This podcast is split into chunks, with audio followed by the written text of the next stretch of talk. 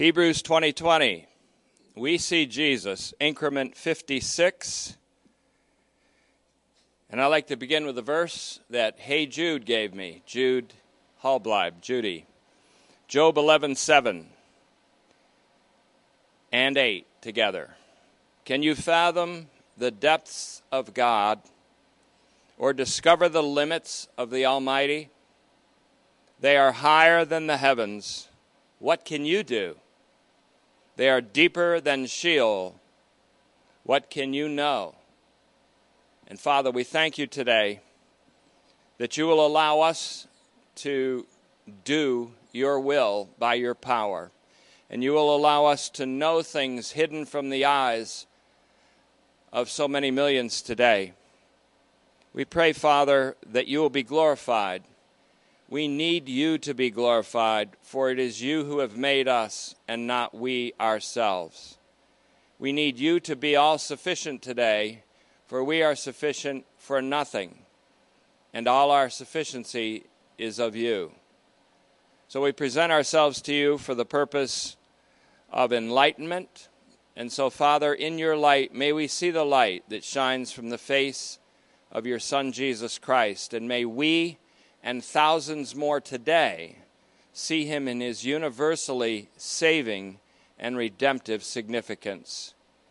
We thank you for this opportunity in Christ's name. Amen. Hebrews chapter 2, verses 14 and 15, and we're emphasizing a certain clause in that passage. Consequently, since the aforementioned children have a share in blood and flesh, he also became a partaker of the same, so that through experiencing death, he would render hors de combat the one who held dominion over death, that being the slanderer, and liberate, and here's our clause, all those who all their lives were held in slavery to the fear of death. First, consider that there may be an allusion here to Isaiah chapter 61 and verse 1, in which the one, the Messiah, anointed with the Spirit, liberates those who are imprisoned. His proclamation of the liberation of those in prison. The word for liberate in Hebrews 2:15 is apolasso.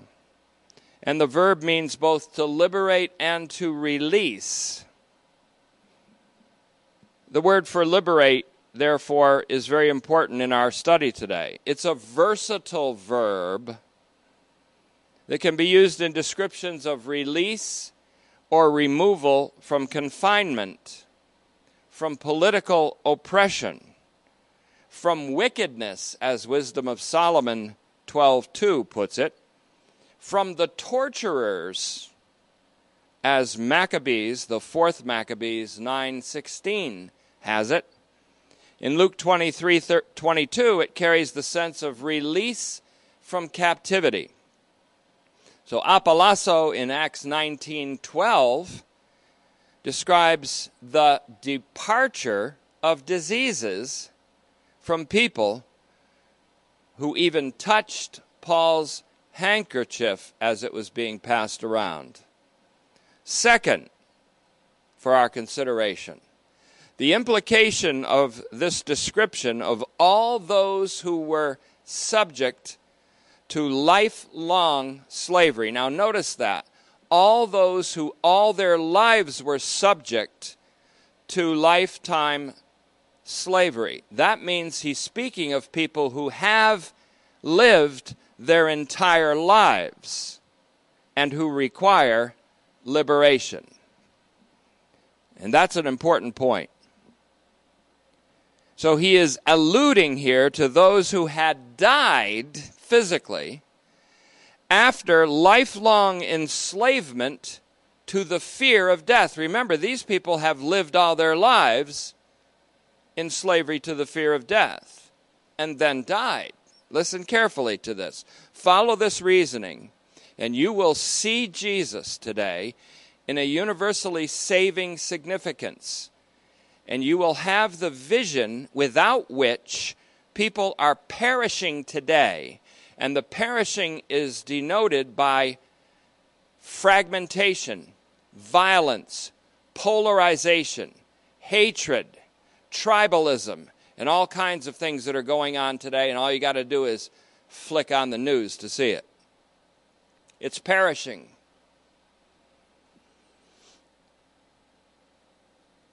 Now, if this is the case, that he's speaking here of people who have already lived their whole lifespans, then there is a correlation with two intersected passages. Two passages in 1 Peter, and a correlation to those passages to Hebrews 2:15. The description of those who were liberated is all those, or as many as were held in slavery to the fear of death all their lives. That's the phrase that's our title today. That can be taken, or should be taken, listen carefully, that should be interpreted as a description of people who had already lived their lives and died. In this connection, we should see and note that Hebrews and 1 Peter, the reason why I believe that Hebrews is rooted in Christian tradition, early Christian tradition and the Scriptures, and not Gnostic mysticism or Hellenistic speculation, is because there is a remarkable affinity between 1 Peter and Hebrews in the Scripture. Hebrews and 1 Peter have very much in common. So much that 1 Peter probably bears the closest resemblance to Hebrews of any other biblical book or document. With the help of Harold Attridge, one of the commentaries I'm reading now, in his commentary on Hebrews, I counted, and that's just off the top of my head, I counted 35 parallels between 1 Peter and Hebrews. And I'll give 9 examples to suffice right now, at least, to show the similarity of these documents. 1, 1 Peter and Hebrews are both words of encouragement, as noted in their respective epistolary conclusions. In the conclusion, 1 Peter 5:12 and Hebrews 13:22, the whole document is described as an encouragement of the readers. Second of 9 points of parallel, Hebrews 9:26, which I regard as a very important verse, says that Christ appeared at the juncture of the ages to put away sin. And 1 Peter 1:20 similarly says that Christ was made manifest at the end of the times for you. At the end of the times, or the end of times, is like in these last days, the phrase that opens Hebrews, in which God has spoken with finality in a son in these last days, Hebrews 1:2. Third parallel, Jesus Christ is referred to as the great shepherd of the sheep in Hebrews 13:20, and as the chief shepherd in 1 Peter 5:4, who is yet to appear in a universal appearing, whom God raised from the dead, according to 1 Peter 1:3 and Hebrews 13:20. The fourth parallel, Hebrews 1:1 speaks of God speaking in the prophets, and 1 Peter 1:10-11 speaks of the Spirit of Christ in the prophets of old. Fifth, a major motif in Hebrews is the, quote, once and for all, either denoted by the Greek word ephapax or hapax, once and for all sacrifice of Christ. Hebrews 7:27, 9:7, 9:26, 9:28, and 10:12. And in 1 Peter 3:18, a verse central to that epistle, Peter proclaims, quote, Christ suffered for sins once for all, the righteous one for all the unrighteous.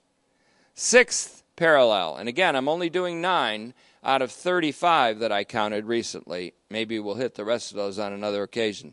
Sixth parallel, 1 Peter speaks of a salvation that had come to his readers, which was only predicted by the Spirit of Christ in prophets of previous eras. A salvation, says Peter, that angels desired to look into. 1 Peter 1:10-12, Hebrews 1:1-4. This implies, of course, that the salvation that came to humanity is the envy of angels, as it were.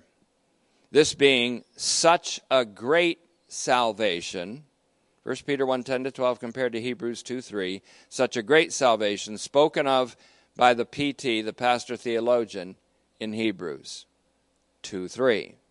Seventh parallel, like Hebrews, 1 Peter deals with the superiority of Christ over angels. 1 Peter 3:22 compared with Hebrews 1:4-6 and 2:5, as well as 2:16. Eighth parallel, the reference to the redeeming blood of Christ as of a lamb without blemish in 1 Peter 1:18 and 19 is parallel with Hebrews 9:14, which says, "How much more shall the blood of Christ, who through the eternal Spirit offered himself to God without blemish, purify your conscience from dead works in order to serve the living God." Without blemish he offered himself, implying that he is the Lamb of God. 1 Peter 1:18 and 19, Hebrews 9:14. The ninth parallel. In Hebrews 1:18-19, the readers are said to be redeemed from a vain tradition, while in Hebrews 9:14, the blood of Christ is said to have purified the readers from dead works, which is another way of saying a vain kind of living. These and many more parallels, I think 26 more at least, can be found in these two documents, including the fact that 1 Peter speaks explicitly of the priesthood and the priesthood of believers, while complementing that, Hebrews speaks of the great high priesthood of Jesus Christ. These and many more, that'd be the 10th parallel, wouldn't it? These and many more parallels can be found in these two documents. But there may be another parallel that can be easily overlooked. And therefore, an insight, a remarkable insight, could be overlooked by letting this parallel slip by us. That's the parallel between Hebrews 2:15 and 1 Peter 3:19 and 20 in connection with 1 Peter 4:6. We've spoken a few times about such a great salvation being diachronic in nature, diachronic. Diachronic means covering throughout all time, throughout all of history. Diachronic deliverance. And that means that this salvation encompasses not only the people of the present and the future, but also, and listen carefully, people who lived and died in the past. 1 Peter speaks of Jesus, quote, going by the Spirit, the same Spirit that made him alive, going by the Spirit to proclaim his victory to the spirits in prison, to those who were disobedient long ago when God patiently waited in the days of Noah. Now, I'm going to give away the story a little bit here, at least have a few aisles of it. When it says that he went to visit the spirits in prison, immediately start thinking about Romans 11:32, where it says that God imprisoned all, Jews and Gentiles, over all the course of time. He imprisoned them all in disobedience, that he might have mercy upon all. I'm going to show you today that the universally saving significance of Jesus Christ and the impact of his death and resurrection and exaltation broke barriers not only between Jews and Gentiles, but between believers and unbelievers and the dead and the living. That's the Jesus I see. And that's the Jesus I worship. And I wouldn't be itching to get back to church if it was to worship a partial Savior. Now, why waste your time? That he proclaimed the gospel, it says, by the Spirit to the, quote, disobedient spirits. That's not speaking of angels or Nephilim. That's speaking of people who had died, the souls of the dead. He preaches, he goes by the Holy Spirit, in the power of the Spirit, to proclaim his victory to the spirits in prison. And that means disobedient souls in prison. He proclaims the gospel. That's good news to them. And that's a dramatic way. Listen carefully now. Listen carefully.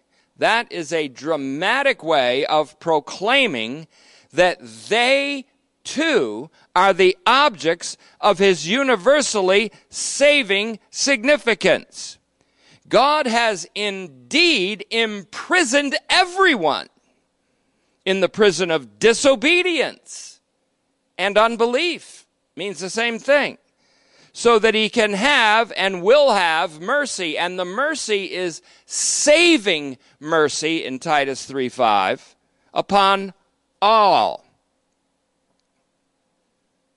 Romans 11:30 to 32 coupled with 1 Peter 3:18 to 20 as well as Titus 3:5 enters here. Ephesians 2:4, etc.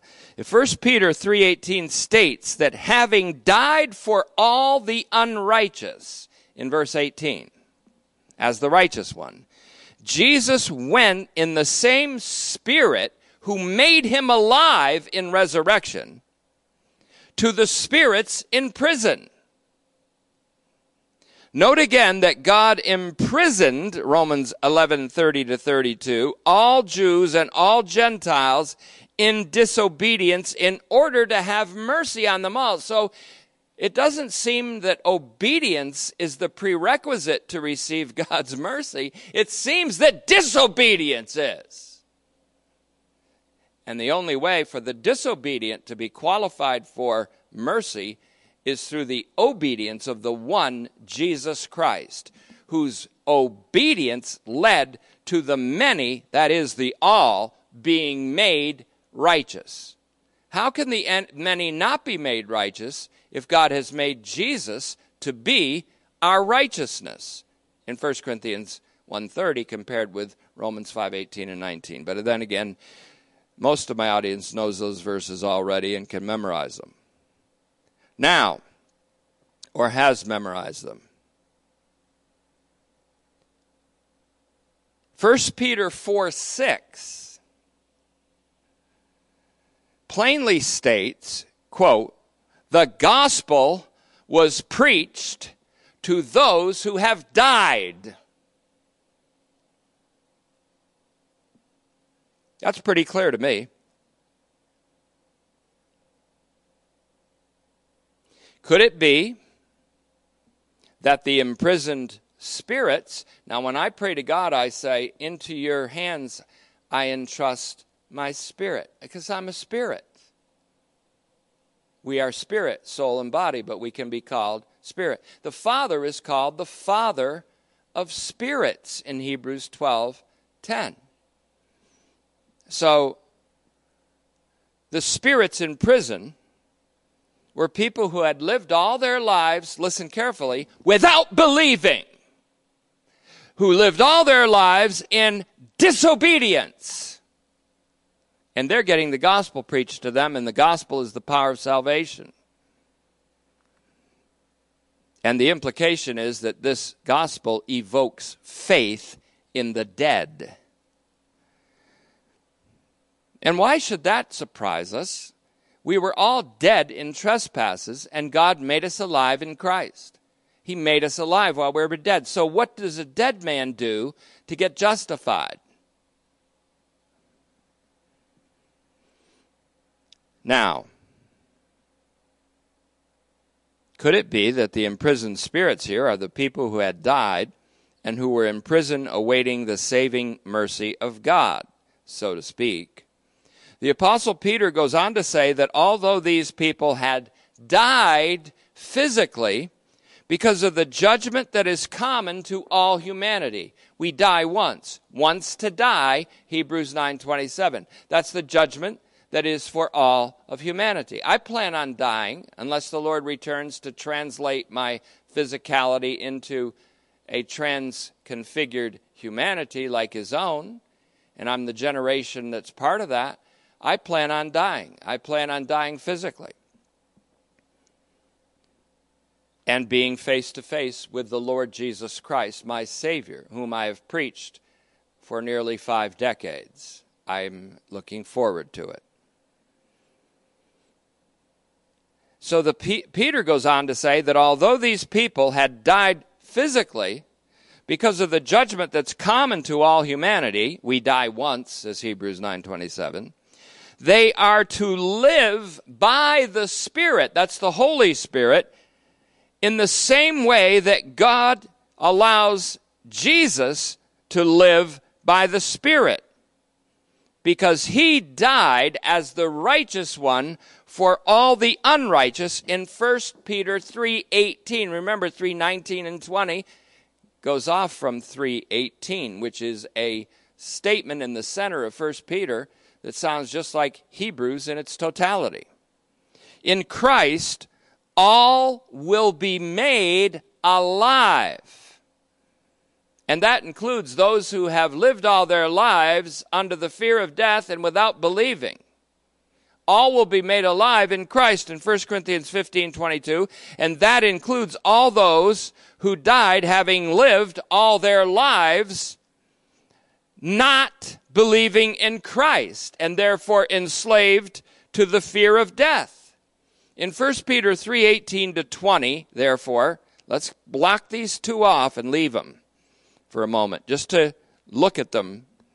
1 Peter 3:18 to 20, and 1 Peter 4:6 combine to form a powerful statement that the great salvation of which Jesus is the founder and champion, reaches the realm of the dead, the physically dead, and reaches the times of the past, and even breaks the barriers of unbelief and disobedience of people in the past.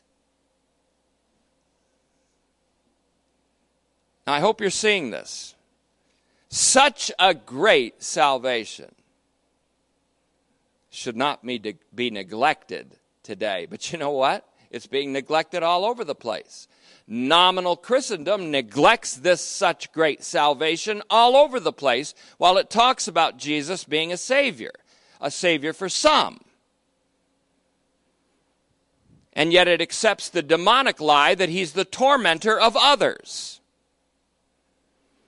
Now, such a great God and Savior, Jesus Christ, Titus 2:13, who is the Savior of all mankind in 2:11. Such a Savior should be praised and worshiped, and will be universally by every tongue, whether the tongue is speaking from heaven, earth, or under the earth.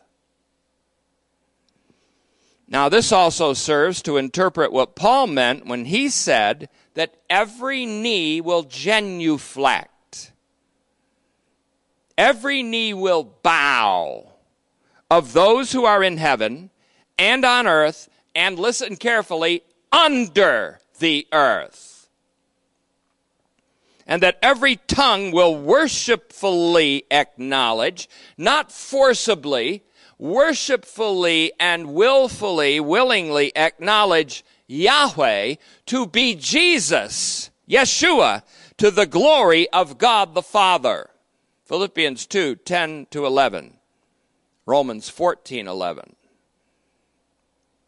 And you can confer with Isaiah 45:23 to see the scriptural source of both of those.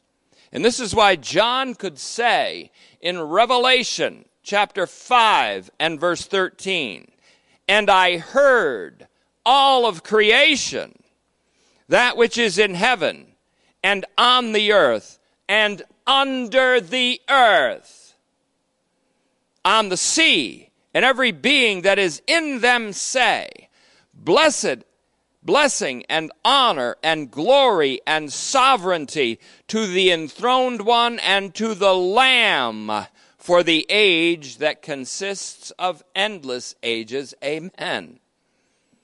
So 1 Peter speaks first of Jesus the righteous one. That sounds familiar. Habakkuk 2:4, Romans 1:17, Acts 22:14, the righteous one, 1 Peter 3:18, 1 John 2:1. The righteous one, Jesus Christ, is the propitiation, the expiation for the sins not only ours, but for the sins of the whole world, including the underworld. The righteous one died for the unrighteous ones. That seems to be all who have sinned. That's all of humanity, with the exception of the man, Christ Jesus, who was sinless. Then it speaks of his being made alive, this righteous one, this Jesus whom we see with the eyes of the heart. It speaks of him being made alive by the Spirit. Sounds like Romans 8:11. After being put to death by the flesh, that is, by people controlled by the Adamic ontology. And then it speaks of his trip to the place of the dead to announce the gospel to disobedient souls, preaching, for a prime example, and of all the generations Peter could pick as that generation, one of the typical generations to whom Jesus preached, it's the generation that lived in the days of Noah, where every thought and every imagination that people thought was only evil all the time.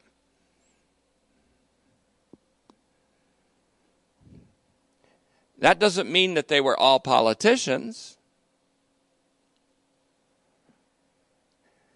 But that's the testimony of Scripture. Now, he was made alive by the Spirit and went to preach to the souls of the dead, to those who were disobedient. Apatheo, same word used in Romans 11:30 and 31. He imprisoned the disobedient. Why? To have mercy on them. Saving mercy. While the patience of God, it says, the patience of God in 2 Peter 3:15 is equated with salvation. While the patience of God waited for 120 years, the population of the earth was disobedient and died in the deluge. But that patience of God isn't damnation for them. It is salvation for them. While the patience of God waited in the days of Noah, who was preparing an ark whereby a few, that is only 8 souls, were saved or brought safely through the deluge in those days. On that ark, which is the same, the word ark also means coffin. On that boat was the seed, Christ, who would redeem all the disobedient in those days of Noah. Though only 8 souls were saved, and a lot of preachers will say, see, only 8 souls were saved, the rest are damned and went to hell. No. Only 8 souls or lives were saved through the deluge in those days. But though only 8 souls were saved, that is, delivered through the deluge, all would be saved through the seed that was on board that ark. Christ is that seed. Peter uses the generation that experienced the flood as an example of those whom Jesus evangelized and brought good news to, because if they were to be given life in the Spirit, and they are, then how much more would other generations be given life in the Spirit? So similar to 1 Peter, Hebrews first speaks of Jesus experiencing death for everyone. Hebrews 2:9, 1 Peter 3:18.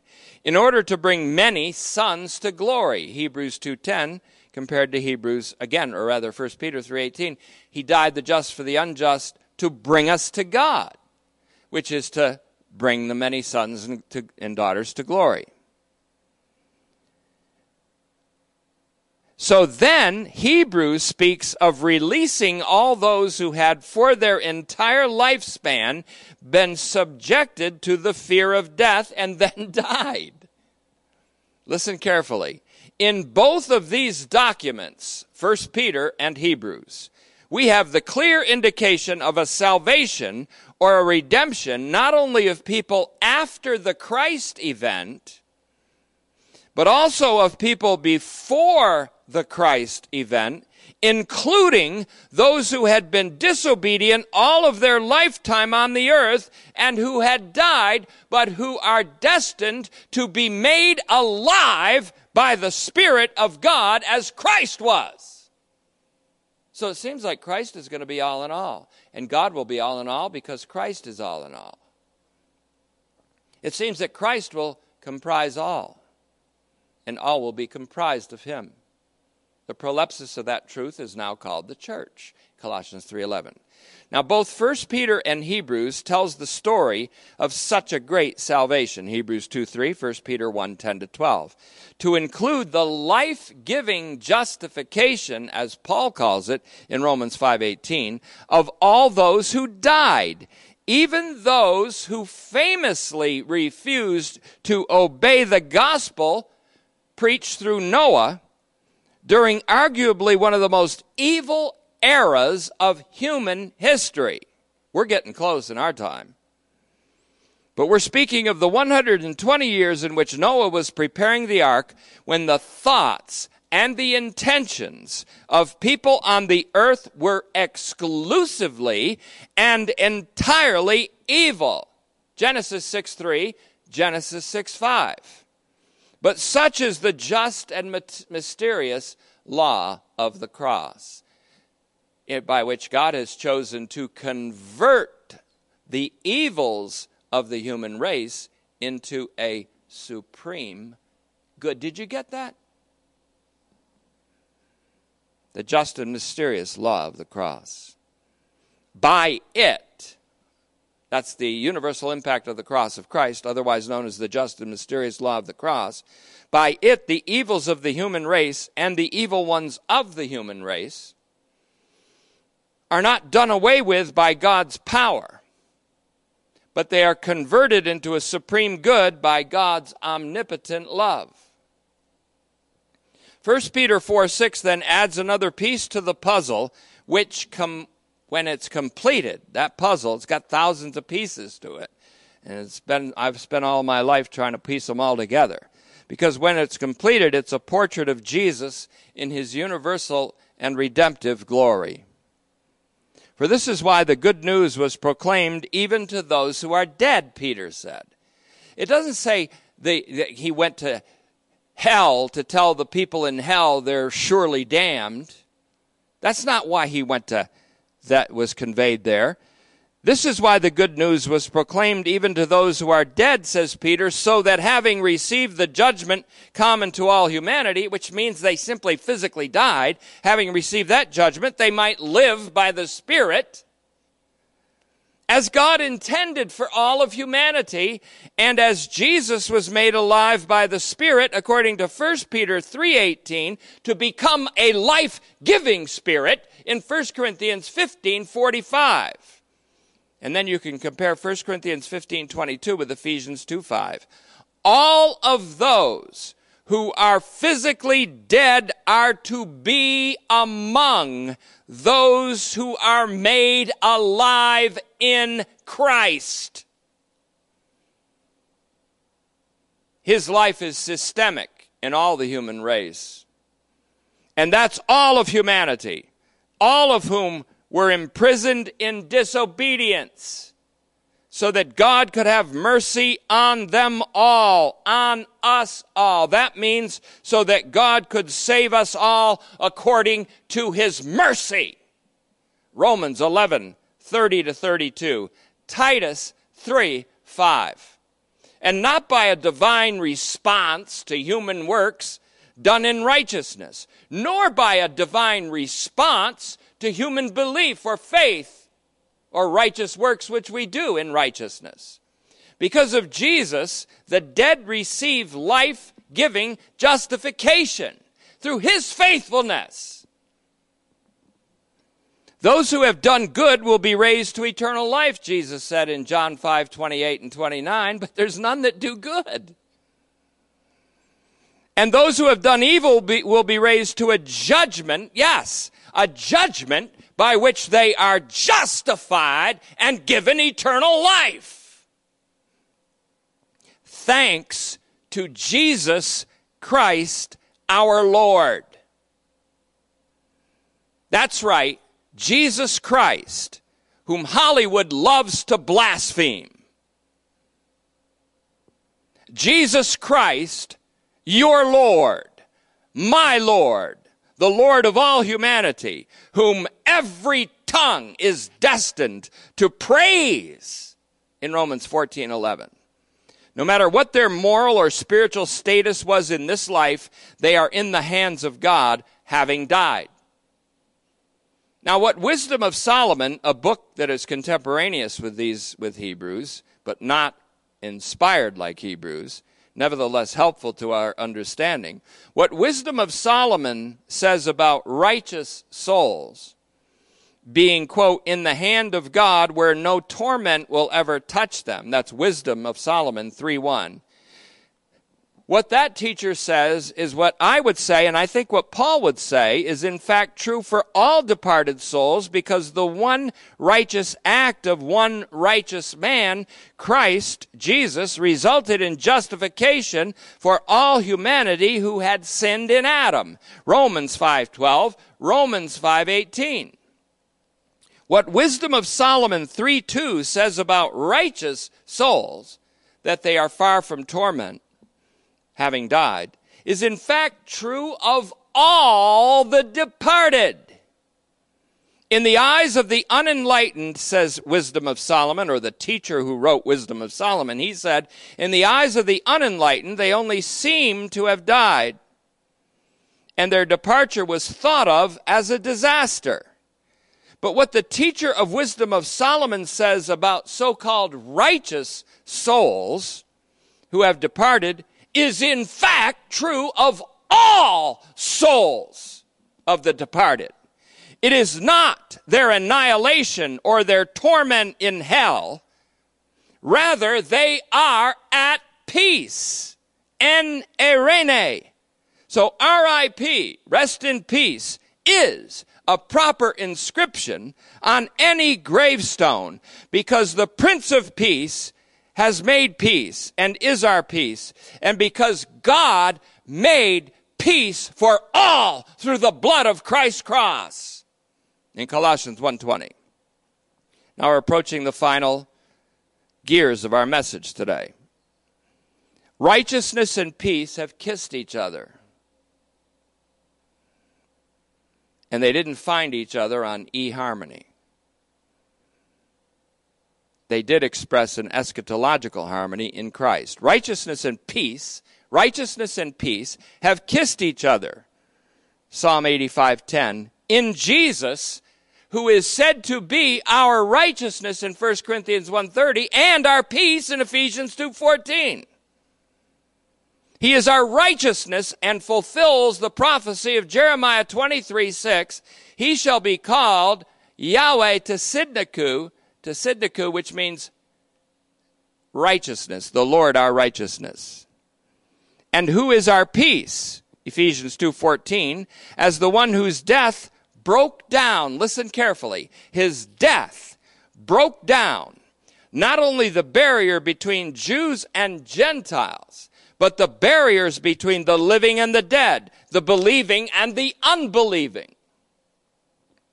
Because of Jesus, righteousness is God's gift to all, and righteousness results in peace and in life for all. Jesus himself is this peace. Again, it's Ephesians 2:14. And he is the resurrection and the life in John 11:24-27. His flesh, he said, my flesh is bread for the life of the whole world in John 6:51. That's the eternal life of the whole world of humankind, diachronically speaking, because Jesus Christ, the righteous one, is the propitiation, expiation of the sins of the whole world. Not just your sins, preacher, not just your sins, professing Christian, the sins of the whole world.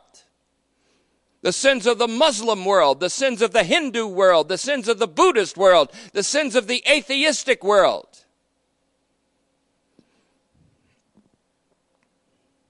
Even the sins of the followers of a stupid ideology today that's ruining and wrecking and destroying everywhere. And they don't even know what they're doing or who they're following. Their blind leaders are leading blind people into a ditch of national destruction.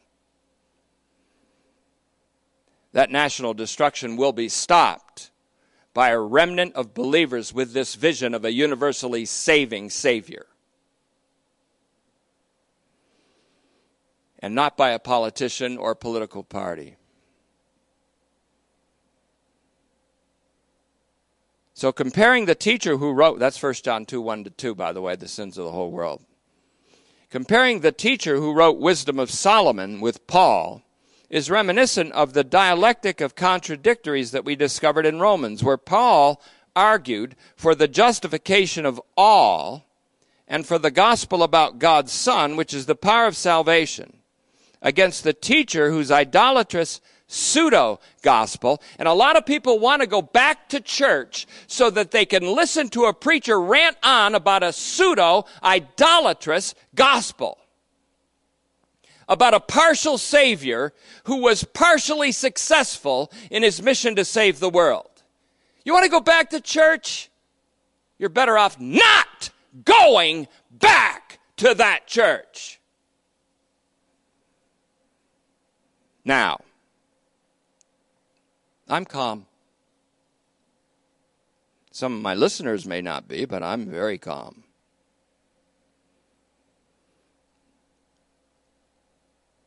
The teacher's idolatrous pseudo-gospel proclaims, see if this sounds familiar, the justification only of those who obeyed the law of Moses. But today, it's only those who obeyed through faith.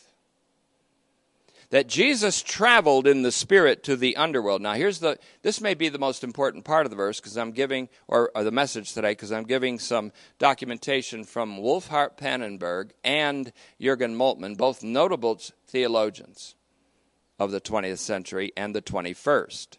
That Jesus traveled in the Spirit to the underworld is often referred to as his, quote, descent into hell. But what is this really speaking about?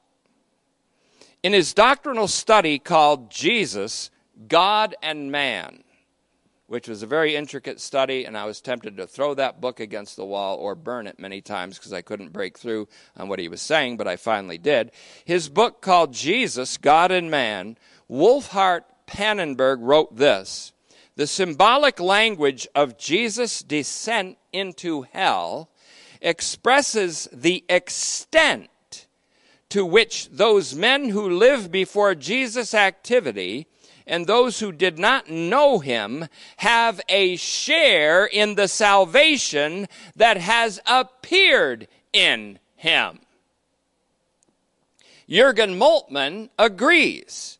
on pages 189 to 190 of his fabulous book called The Way of Jesus Christ, Moltmann wrote, "Whatever we may think about the particular concepts underlying these images," speaking of 1 Peter 3:19 and 20, 1 Peter 4:6, "the important point is that Christ is ascribed saving potentiality for the dead. No limits are set to the power of his suffering, which are redemptive through their vicarious potency, because God was in him. Consequently, the dead are included." Now, Herr Moltmann didn't yell like that, but he wrote that. So I'm saying, far from 1 Peter 4:6 being Jesus' confirmation of the damnation of souls who had died, and that's how I used to preach it let's say decades ago. 1 Peter 4:6 is not Jesus' confirmation of the damnation of the souls who had died without believing. It is rather the expression of his universally saving significance. Moreover, the gospel is the power of salvation, not only to those who believe or exclusively to those who believe, but to all, whether they believe or not, because of the faithfulness of the righteous one. It's not the power of God. Jesus preached the gospel to these people, and the gospel is the power of salvation, not the power of damnation. You want to go back to church to hear 1 Peter 4:6, a confirmation of the damnation of the dead, so that you can spend the rest of your life wondering if dear old Uncle so-and-so, who liked his liquor, is in hell or not? Pannenberg was right to say that to interpret 1 Peter 4:6 to mean that Jesus proclaimed judgment as the victor to the conviction of the damned of their guilt, that's bad exegesis, he said, and he's right. To preach that, again, as if he's proclaiming judgment as the victor, to convict the damned of their guilt and to assure them that they're damned and going to hell and the lake of fire, to teach that is bad exegesis.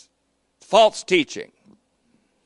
The language that is and there's preachers saying that the universally saving significance of Jesus Christ and his universally saving impact of his death is heresy and false doctrine. They're the false doctrinal preachers. They're the false preachers. They have bad exegesis behind their proclamations.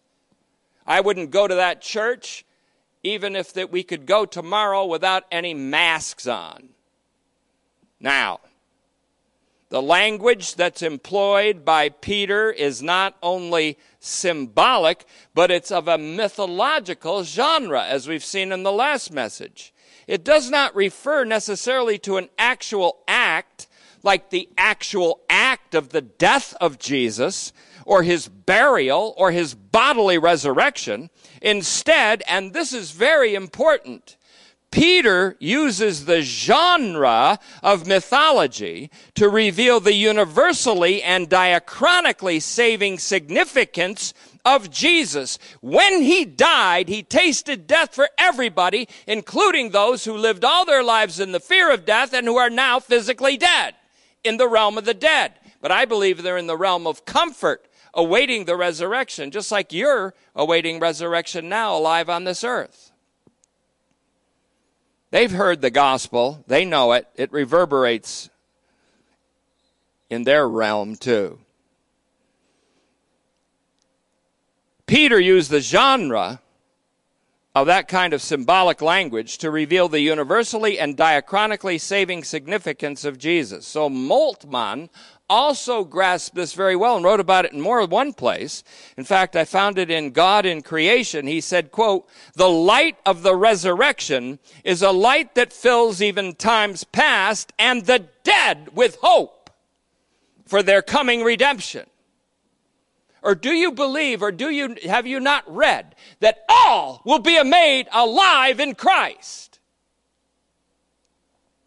That was me. So as we close today's little increment, by Peter saying that Jesus traveled by the Spirit or was conveyed by the Spirit into the underworld to proclaim the gospel to the souls of the dead, Peter was proclaiming that Jesus' death, which he endured far from God and which he tasted for everyone in Hebrews 2:9, was a saving death for all people, including those who had already lived their lives subjected to the fear of death and who died, and for all people of all epochs and all generations, despite their disobedience or lack of belief in the gospel all their lives. Despite the fact that we would not normally go to Hebrews, as we said before, to begin a study of the universally saving significance of Jesus Christ and the universal impact of the cross of Christ, we cannot escape the reality in Hebrews of USSJC, UICC. We are learning by all of this of the depth of the love of Christ, which surpasses knowledge, to the end that we will be filled up with all the fullness of God and therefore come to completion. To come to completion, if God permits, in Hebrews 6:1, is to be filled up with all the fullness of God and to have a redemptive impact on history. At any rate, 1 Peter 3:18-20 and 1 Peter 4:6, rightly understood, in combination with Hebrews 2:15, are a commentary on the universal and diachronic redemptive impact of the cross of Christ. Without this vision of this all-saving Savior, it's impossible not to neglect such a great salvation.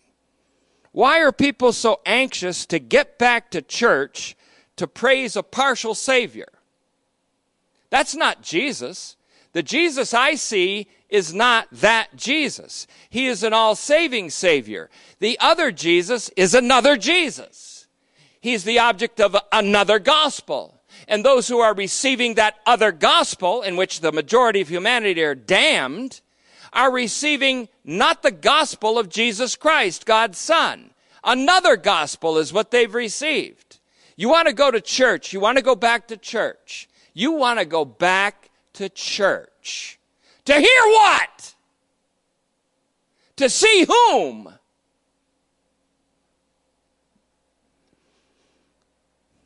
Without this vision of Jesus and his universally saving significance, people will always be divided and divisive, fragmented and polarized into tribes and factions, and alienated from the life and the love of God through ignorance and through following blind leaders in their idolatrous ideologies that lead to death and perishing in this life. Father, we thank you that Zophar's question to Job is well taken today. And that question is, can you fathom the depths of God or discover the limits of the Almighty? We may not be able to fathom the limits of who you are, God, but we do know that you were in Christ reconciling the world to yourself. And we know that there are no limits to you, the Almighty, and the salvation that you have wrought in Christ. What can we do? We are not sufficient in ourselves to even grasp these things. So grant us the grasp of it. And grant the grasp of these things to thousands through the message that was just proclaimed. Because our vision from 1978 on has to do with a little phrase in Jeremiah 32:19, and that is, or 32:18, make that, you show mercy to thousands. We thank you in Jesus' name. Amen.